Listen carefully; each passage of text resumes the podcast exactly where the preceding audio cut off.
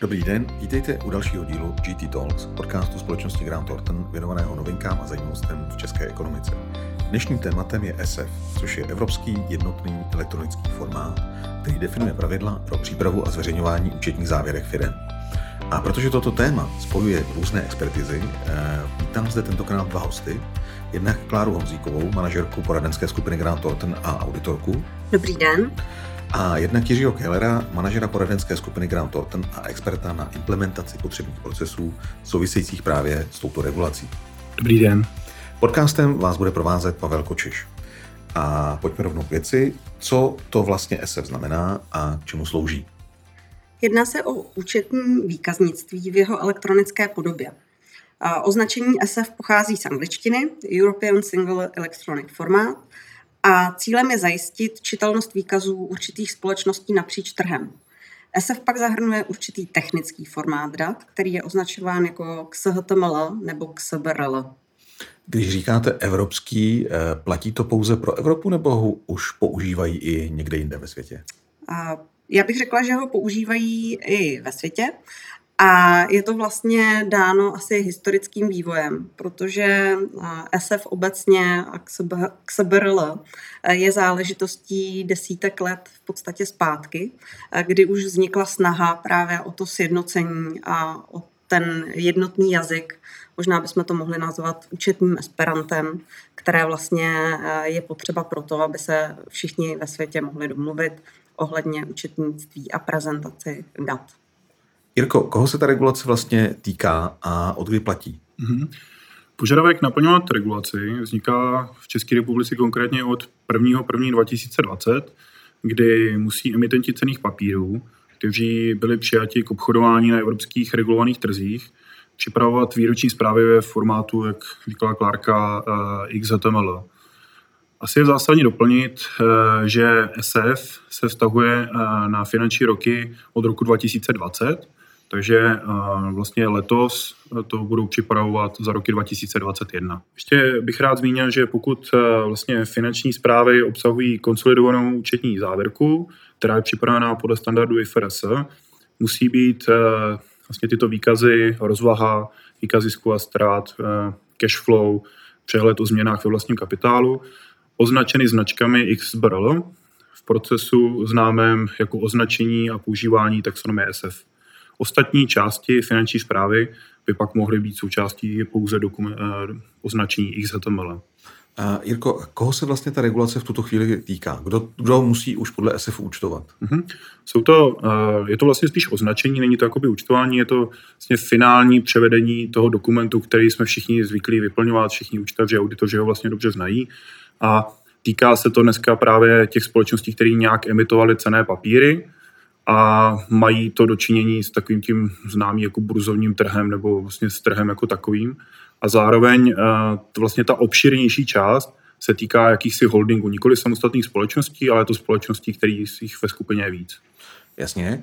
A uh, pokud tedy nejsem společnost, která je obchodovaná, která je veřejně obchodovaná, uh, SF se mě netýká, nebo se třeba do budoucna chystá nějaké rozšíření uh, i na další společnosti? Uh-huh. Pokud bych si mohl za sebe pouze jakoby typnout, Máme samozřejmě informace od našich partnerských poboček, konkrétně na Maltě tato regulace už běží delší čas a myslím si, že se už poměrně dost osvědčila jak, jak tady bylo už vlastně jednou řečeno, je to jakýsi účetní Esperanto a dneska i některé společnosti k tomu přechází i dobrovolně, že vlastně ukazují a převádí tyhle ty informace tak, aby se o nich vědělo, dokázalo se s nimi jako lépe pracovat a ty informace byly lépe a běžně dostupné. Takže pokud se můžu typnout já, tak si myslím, že tahle ta regulace bude spíše posilovat a tlačit na to, aby byla lepší přehlednost o těch finančních výkazech a dokázalo se s ní víc pracovat. To znamená, když jsem třeba startup, který hledá nového investora, pravděpodobně SF pro mě bude výhodou. Já to beru určitě jako výhodu a to z hlediska toho, že ten eh, investor vás okamžitě a i hned pochopí, nemusí na vás vyvíjet další uh, vlastně čas a peníze na to, aby vás lépe poznal, protože ten investor dost pravděpodobně už bude mít nastavený vyhodnocovací scénáře na základě knihovny, kterou oni znají a nemusí vás vlastně poznat do budoucna. Ještě než vás navštíví, bude vás vědět poměrně dost. Um, Má vůbec realizace těchto pravidel ještě nějakou další výhodu? Kláro, má smysl pro mě jako pro normální zavedenou firmu, která nutně není startup a nehledá nového investora, má pro mě SF nějaký přínos? Já bych řekla, že ten přínos je zcela zřejmý a to je, Jirka už naznačil, je to vlastně ta transparentnost vůči okolí. A protože účetní závěrky v České republice vlastně se prezentovat mají. Je to povinnost, která je daná zákonem, nicméně pokud byste se podíval do historie a statistik, tak byste zjistil, že spousta subjektů ty povinnosti neplní. V podstatě teď ta povinnost je daná subjektům, které jsou obchodované na burze, jak už bylo řečeno, a je to proto, že tam vlastně vstupuje velké množství investorů, velké množství uživatelů. Takže pro ně jsou samozřejmě data z té účetní závěrky rozhodující pro jejich eh, investiční rozhodování nebo pro, ně, pro jejich budoucí strategie. Nicméně i pro ty běžné subjekty by to bylo určitě výhodou mít eh, vlastně ten jednotný datový formát, protože každý uživatel by vlastně mohl načíst ta data a mohl by se podívat, jak daná společnost vlastně během roku hospodařila, jaké má pohledávky, jaké má závazky a vlastně by to bylo jednoduše čitelné. To znamená, ta transparentnost je určitě tou hlavní výhodou, kterou SF vlastně sebou nese. Řekla bych, že e, tím druhým, co tam je e, výhodným, tak je srovnatelnost těch dat. A to je v podstatě, že prezentovaná data těch účetních závěrek mají být srovnatelné nejenom mezi účetními obdobími v rámci dané firmy, ale také napříč trhem. To znamená, že pokud bych si chtěla porovnat dvě uh, různé společnosti, tak v podstatě ten SF by mi umožnil, pokud by byl na běžných subjektech, tak by mi umožnil vlastně velmi jednoduše ta data načíst a porovnat, jak už říkal Jirka. Um, možná bohužel, teď musím říct, že ta povinnost pro ty běžné subjekty, SROčka, akciovky, tak jak je známe na tom českém trhu, není, ani zatím v plánu není. Nicméně už teď pro ty burzovní subjekty e, vlastně bych řekla, že e, jejich uživatelé jsou rozliční, e, docela i jejich šíře je veliká. Můžete si tam představit různé vládní organizace, regulační orgány, investory, analytiky i samotné účetní a vlastně tou, tou výhodou pro ně je, že se k těm datům dostávají v jednotné formě. Vy jste, Kláro, říkala, že SF je vlastně něco jako účetní Esperanto. A jak to teda celé vlastně v praxi funguje? Jak si to máme představit? Znamená to, že budeme veškeré účetnictví dělat eh, znovu od nuly, nebo se to dá vlastně to, co už teď děláme, jenom nějakým způsobem transformovat do SFu? Mm-hmm. Určitě to neznamená, že bychom začínali někde od nuly. Samozřejmě budeme pokračovat tak, jak jsme byli zvyklí a tak, jak to účetnictví známe. Nicméně eh, pro nás vlastně je teď důležité to, že si musíme vzájemně porozumět. A to napříč eh, jednotlivými zeměmi.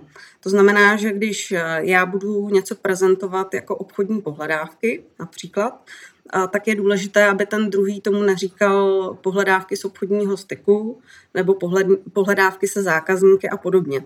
Takže musíme najít tu jednotnou řeč, to je v tom je právě to Esperanto asi, abychom vlastně si rozuměli v České republice už leta platí eh, nějaký účtový rozvrh, eh, který v podstatě nám říká, v jakých účtových třídách můžeme zhruba najít jaké položky. To znamená, že víme, že když se podíváme do účtové osnovy a účty začínají nulou, takže je to majetek. Dneska už nemáme přesně danou tu strukturu těch účtů, nicméně společností historicky dodržují tak, tak, jak byla dříve dána. A v podstatě, když já uh, nazvu nebo pojmenuju si nějak uh, účet číselně, například označením uh, 331 nebo 311, jsou ta čísla různá, tak ten druhý bude vědět, co se pod tím, pod tou značkou skrývá. A vlastně tohle je cíl toho SFu, uh, udělat vlastně jednotný jazyk uh, pro nás, pro všechny, aby jsme tomu mohli říkat jeden 331, druhý závazky vůči zaměstnancům a třetí payroll. A bude to pořád a to je samé? to pořád to stejné. Rozumím. Jakým způsobem lze uh, tu SF regulaci naplnit? Uh, je to o zavedení nějakého softwarového řešení, Jirko? Hmm. Tady asi zásadní si to uh, rozdělit asi na dvě, uh, protože opravdu záleží, v jaké fázi a v jaké síle na vás ta regulace dopadá. V dnešní části taková ta asi úplně nejjednodušší že si společnost převede svoji výroční zprávu na formát XHTML a vlastně jedná se pouze o standardnější formát, než je HTML standardní.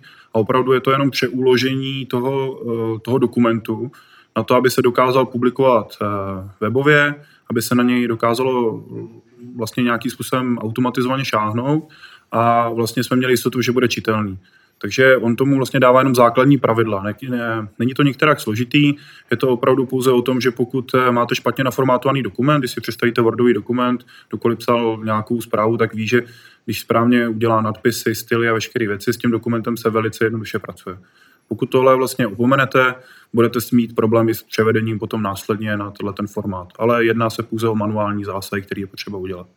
Samozřejmě, pokud na vás dopadne ta složitější část, což je jakési tagování či označování těch eh, jednotlivých kolonek, tak jak už tady vlastně bylo řečeno, tak vy vlastně dodáváte, když si půjčím tady vlastně tu informace jako padla, tak vy těm pohledávkám vlastně říkáte, že mají nějaké číslo. V tomhle překladu vlastně jakýsi malý řádek kódu, protože ten kód eh, je jasný, zřejmý a stejný úplně pro všechny, takže vy vlastně dáváte malinký řádek kódu ke každý té informaci, která v té výroční zprávě se nachází a to už samozřejmě na to je většinou využívaný nějaký software. Ty softwary se různí, asi je asi budu nejvíc mluvit o tom našem. Eh, samozřejmě záleží, jak ty lidi mají nastavený ten IFRS standard, protože ten software běží ve velké části automatizovaně. Samozřejmě je zásadní, jaké části a jak dobře to mají nastavený, protože jsou určitě potřeba i nějaké manuální úpravy a zásahy. A od toho jsou buď ty proškolení zaměstnanci, no, nebo naši experti, kteří se o to starají. Uh, rozumím tomu teda správně, že eh, český Grant Thornton si hmm. pro tohle vyvinul svůj vlastní software? Je to tak. My jsme se vlastně učili od eh, kolegů z Malty, protože Malta je vlastně a naše partnerská pobočka je vlastně dominantní na trhu v rámci poskytování těchto služeb. Jejich software jsme vlastně převzali a chci říct spíš modernizovali, přizpůsobili ho našemu prostředí, protože v některých jako řekněme, IT otázkách jsme dál, takže uh, jsme dokázali ho přizpůsobit těm klientům, aby pro ně byl uživatelsky příjemnější.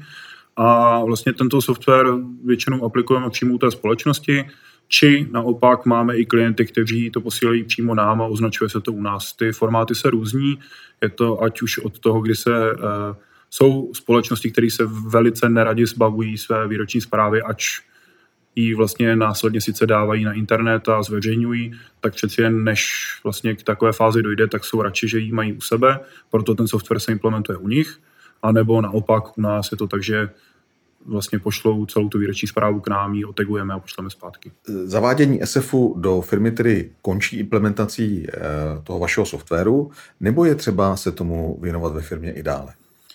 Eh, zásadně samozřejmě to pilotní nasazení. Prostě nasadí se ten, eh, nasadí se ten software, který je schopný právě významnou část těch tagů eh, automatizovaně zvládnout.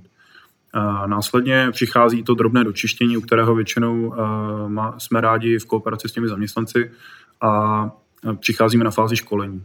Teďka v současné době velká část je za námi, protože je to už takhle standardně vypjaté období pro Eh, účtaře, auditory, daňaře. Eh, je to ve, ve velice krátkém čase, musí zvládnout významnou část a teď jim přibyla daná starost. Takže eh, momentálně jsme neprocházeli s nimi nějakými složitějšími zaváděními, prostě jsme pomohli vyřešit nějakou zásadní část a teďka s nimi procházíme školením, aby ty zaměstnanci vlastně věděli, co dělají, aby věděli, co vlastně je ten SF, co je potřeba a vlastně jaký výstup od nich odchází. Takže když to ještě vlastně zpátky schrnu, určitě to tím nekončí, je to zavedením toho softwaru, následně je potřeba ho pravidelně upravovat, ať už z hlediska úpravy té regulace, a nebo i z hlediska úpravy té společnosti, protože společnosti bývají dynamické a přidělávají se další účty, ale zároveň i nějakým proškolením těch lidí. Eh, Kláro, jakou roli v tomhle procesu hraje eh, auditor? Auditor se v první řadě vyjadřuje k tomu, jestli účetní závěrka podává věrný a poctivý obraz předmětu účetnictví a to zůstává stejné a nemění se to. Ale navíc vlastně může vznikat eh, nějaký požadavek na posouzení souladu té účetní závěrky právě s těmi pravidly SF, což znamená, že eh, ta účetní závěrka a všechny související dokumenty byly sestaveny platném XHTML formátu a že případně byla ta účetní závěrka náležitě označkována těmi XBRL tagy, eh, které jsou v souladu právě s tou SF regulací. A role poradce je tam potom jaká? Já mám vlastně u nás na starosti oddělení, který zajišťuje data, finance a transakce. A naším hlavním posláním je stále jako vylepšovat, automatizovat a pomoci těm klientům s, s tou aktuální potřebou.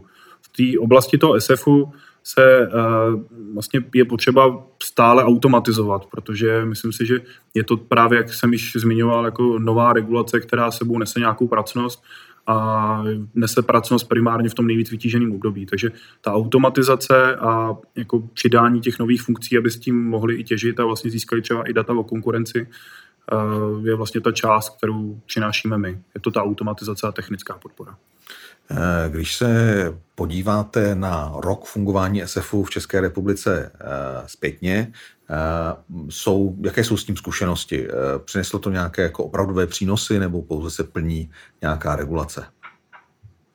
Tak v podstatě asi to prvotní je, že se plní regulace, protože v danou chvíli vlastně pro ty společnosti to byla, jak říkal Jirka, taková ta povinnost navíc, ale eh, v podstatě neměli zatím ten přístup k tomu, že by se vlastně k té závěrce dostali. To znamená, eh, že v tuhle tu chvíli eh, čekáme asi spíš, co to přinese do budoucna. Je vlastně i novinka pro rok 2021, kdy se nám rozšířila ta taxonomie Vlastně se v podstatě chystá i rozšíření na označkování textových částí přílohy, tak aby bylo jednoduché vlastně v těch dokumentech vyhledávat, nebo třeba ve výroční zprávě. Takže eh, teprve si myslím, že ty užitky z té taxonomie a z toho SFu obecně budeme těžit v budoucnu. Tak. Já si souhlasím, já myslím, že je to asi jako s každou změnou. V první části je prostě potřeba naplnit tu regulaci, protože je to něco, co musí plnit a nikdo nekouká na to, jestli to něco přináší. Přináší to v první řadě nějakou práci a vlastně teďka poprvé bude eh, mít k dispozici ty data, z kterých budou moct čerpat a vlastně uvidíme, jak ty společnosti s těmi daty budou nakládat. Za nás, za poradce a vlastně myslím si, že i za auditory je to krok ku předu, protože s těmi firmami dokážeme lépe pracovat a o těch e, máme lepší informace o nich. Dokážeme s nimi standardně pracovat a dokážeme s těmi daty nakládat. A myslím si, že tohle určitě pro každý konkurenční prostředí bude věc, kterou rádi využijí a přináší to nějaké další možnosti, které k něčemu jsou, nikoli v pouze k regul- naplňování regulace. A to je pro dnešek vše. Eh, doufáme, že i dnes jste se dozvěděli něco užitečného pro váš biznis a uvidíme, na jaké firmy se bude povinnost vykazování účetních závěrek dle SF stahovat a kdy. Eh, děkuji manažerům Grant Thornton, Kláře Honzíkové a Jiřímu Kellerovi za jejich čas. Pokud byste na ně měli jakékoliv otázky, kontakt najdete na webu Grant Thornton. Děkujeme za pozornost a těšíme se na slyšenou příště. Naschledanou. Děkuji, naschledanou.